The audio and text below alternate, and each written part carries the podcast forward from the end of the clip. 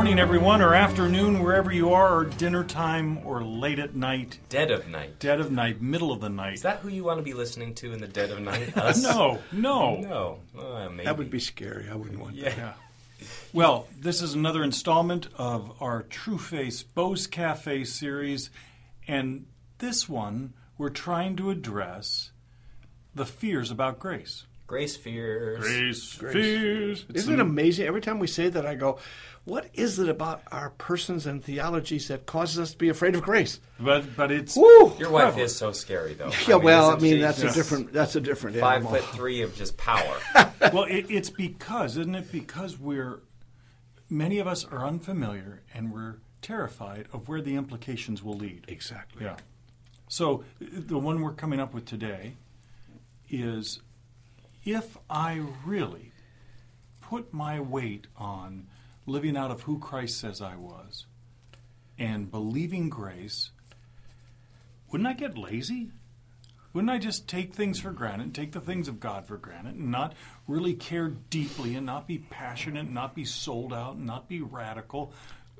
Wouldn't I just uh, drift away mm-hmm. into kind of a nebulous half-hearted Christian life? Amen. Well, it seems like we've met a few people who've been, you know, yelling about grace, and we look at their life and we think, well, that doesn't look like a positive yeah. thing. But Amen. So why isn't grace? Well, I think I think part of the answer is nobody could ever accuse the Apostle Paul of being lazy. Ever. You couldn't accuse the disciples of being. They all died as martyrs, for crying out loud. Mm-hmm. The, the fear is is because we put effort on the wrong syllable. You know, they did forget to bring food out for that big group that one time. I'm just yeah, that was lazy. Yeah. That was lazy. Yeah, or at well, least not that thinking was a, ahead. That was a loss of hope. Say that again. We put effort on the wrong syllable. syllable. In other words, wh- what we do is we say our effort has got to be put into trying real hard to become something to please God. It's just, it's innate in us, and we bring it into our Christianity. Our theologies are often formed around our innate desire to be the one who really does something, to get somewhere. And and uh, and we know that. We we listen to this and we talk about it. So so the thing is, I say Paul and the disciples, they weren't lazy. But what they did is they put their effort in a very different place. Their their effort was not to become something. Their effort was to honor God's purpose in them to change this world. Hmm. Now, that's going to take a lot of effort. I mean, we know that. In fact, that effort's harder. It's easier to be seduced into working real hard to partner with God in working on our sin than it is to make a difference in the life of our neighbors. So, then, if that's true, then John, what what about the people who you meet who they are are acting in ways that you think are just wrong, and they say, "Oh, I'm under grace, brother." What what do, what do we do with that? Well, a, a different subject, right? Yes. I mean, it, it's there. That's that uh, ability of all of us to find any justification, grace, law, moralism, anything, to justify our choice of lifestyle. Sure. And and it's uh, no more the fault of grace than it is the fault of law when someone yeah. chooses that. But I I wonder as much if I'm afraid that there's something that I have to do to hold on to God that makes it happen. And so another way of saying it for me is we never let ourselves get thirsty because we prop ourselves up, because we, we prop ourselves up with enough disciplines and enough things so that we say, if we didn't have that, I wouldn't have an interest in God. I wouldn't care to read His Word, mm-hmm. as though we are these saved sinners who would naturally hate His Word. No, I'm a new creature who loves His Word, mm-hmm. but I never, under a sin management regime that is afraid of what I would do with grace, I never give myself a chance to get thirsty. John, that is so wise. I love the whole thought there. I never give myself a chance to trust God. Amen. So I get as close to trusting God as I can with my effort. Yeah. yeah. That's, That's what I do. That's I get good. as close to God as I can with my effort. Because here's, I know it's a truism. It's like, if I truly was sold out, trusting God, I have this innate fear. What would he do with me? As if he has a plan that somehow is more detrimental to me than my plan. Well, he always sends you to Papua New Guinea. Exactly. Every time. Well, Every you, person. you know there's it's... eight million yeah. Christians in, in that place because that's where God sent them all. Everyone. Yeah, and, and, and the pith helmets sold out. and, and It changed yeah. the world. Yes. You know, I, I met with uh, a couple recently, and he's gone through an evaluation of his life, and and he came to this summary statement, and it was so interesting to share it with him. He said, uh, because all these things were true, what he did is he said, I became self-sufficient and very successful. And then I looked at him and I said, and what else? Oh, man, he said, I, I just became a disaster. I just, I just became a disaster. There's a lot of successful disasters. Exactly, but it dawned on him, his inability to trust God made him so self-sufficient in his effort that he could brag about his success, but he could never face the reality of the downside of his life. Mm-hmm. So so back to what you brought up this morning, John, and that is this idea that somehow grace will make me lazy no. is really a, a, a misunderstanding of effort. Mm. It really is. It's like, do I put a lot of effort into being more godly, or do I trust God and put effort into loving David well? Mm-hmm. All I, of us loving David well? Everybody. Okay. And the whole, all, right. all those people in New Guinea, yeah. they've got to come back. Their responsibility is to I'm come to Phoenix so, and so, love David well. So, so tell me this, or, or why did Paul give his very being for the purposes of God?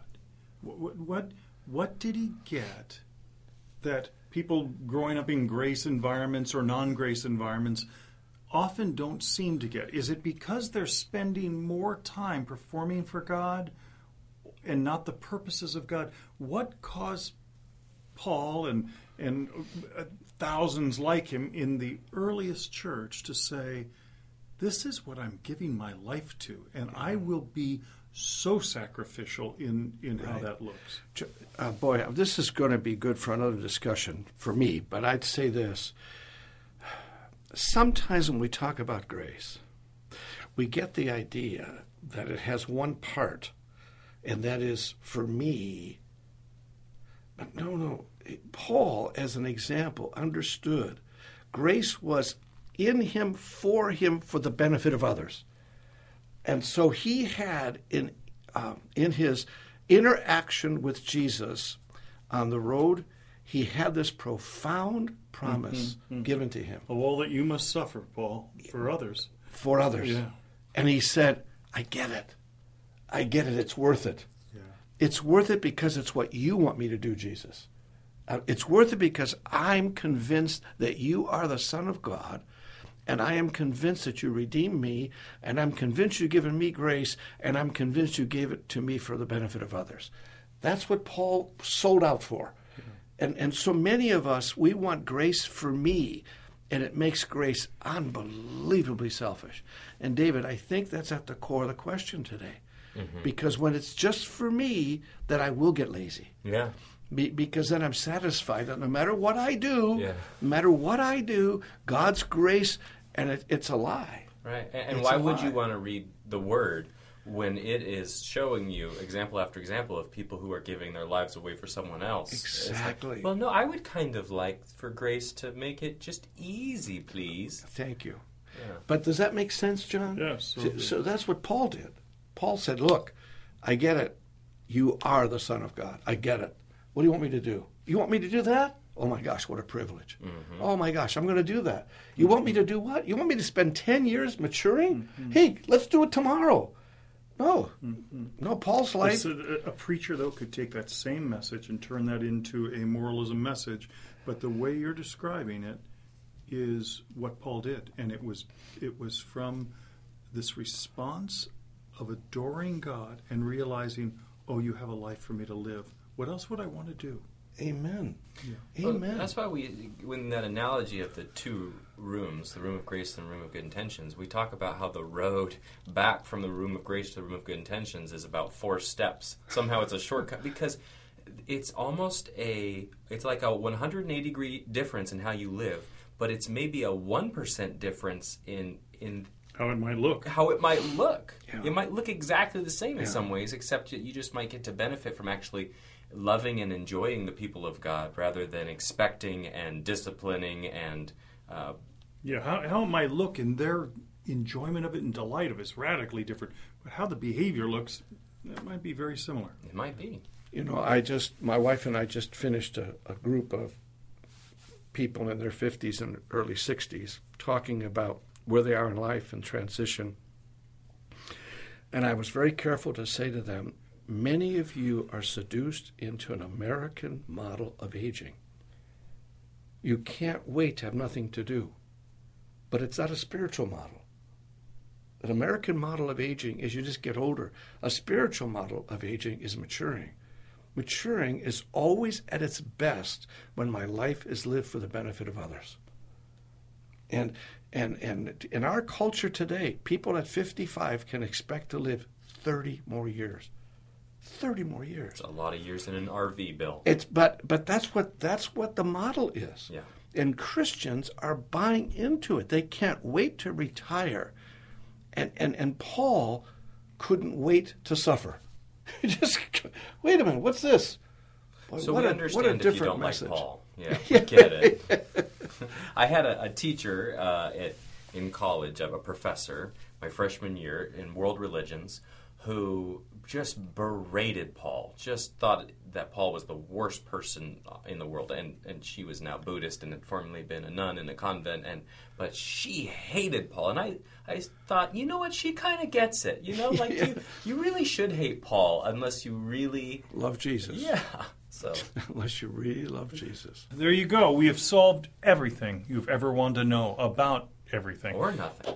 But we're going to keep tackling down to take away the boogeyman and the fears that we have of the implications of if grace really took hold and spread over this land. Amen. Have Thank the best guys. Week. Amen. Amen.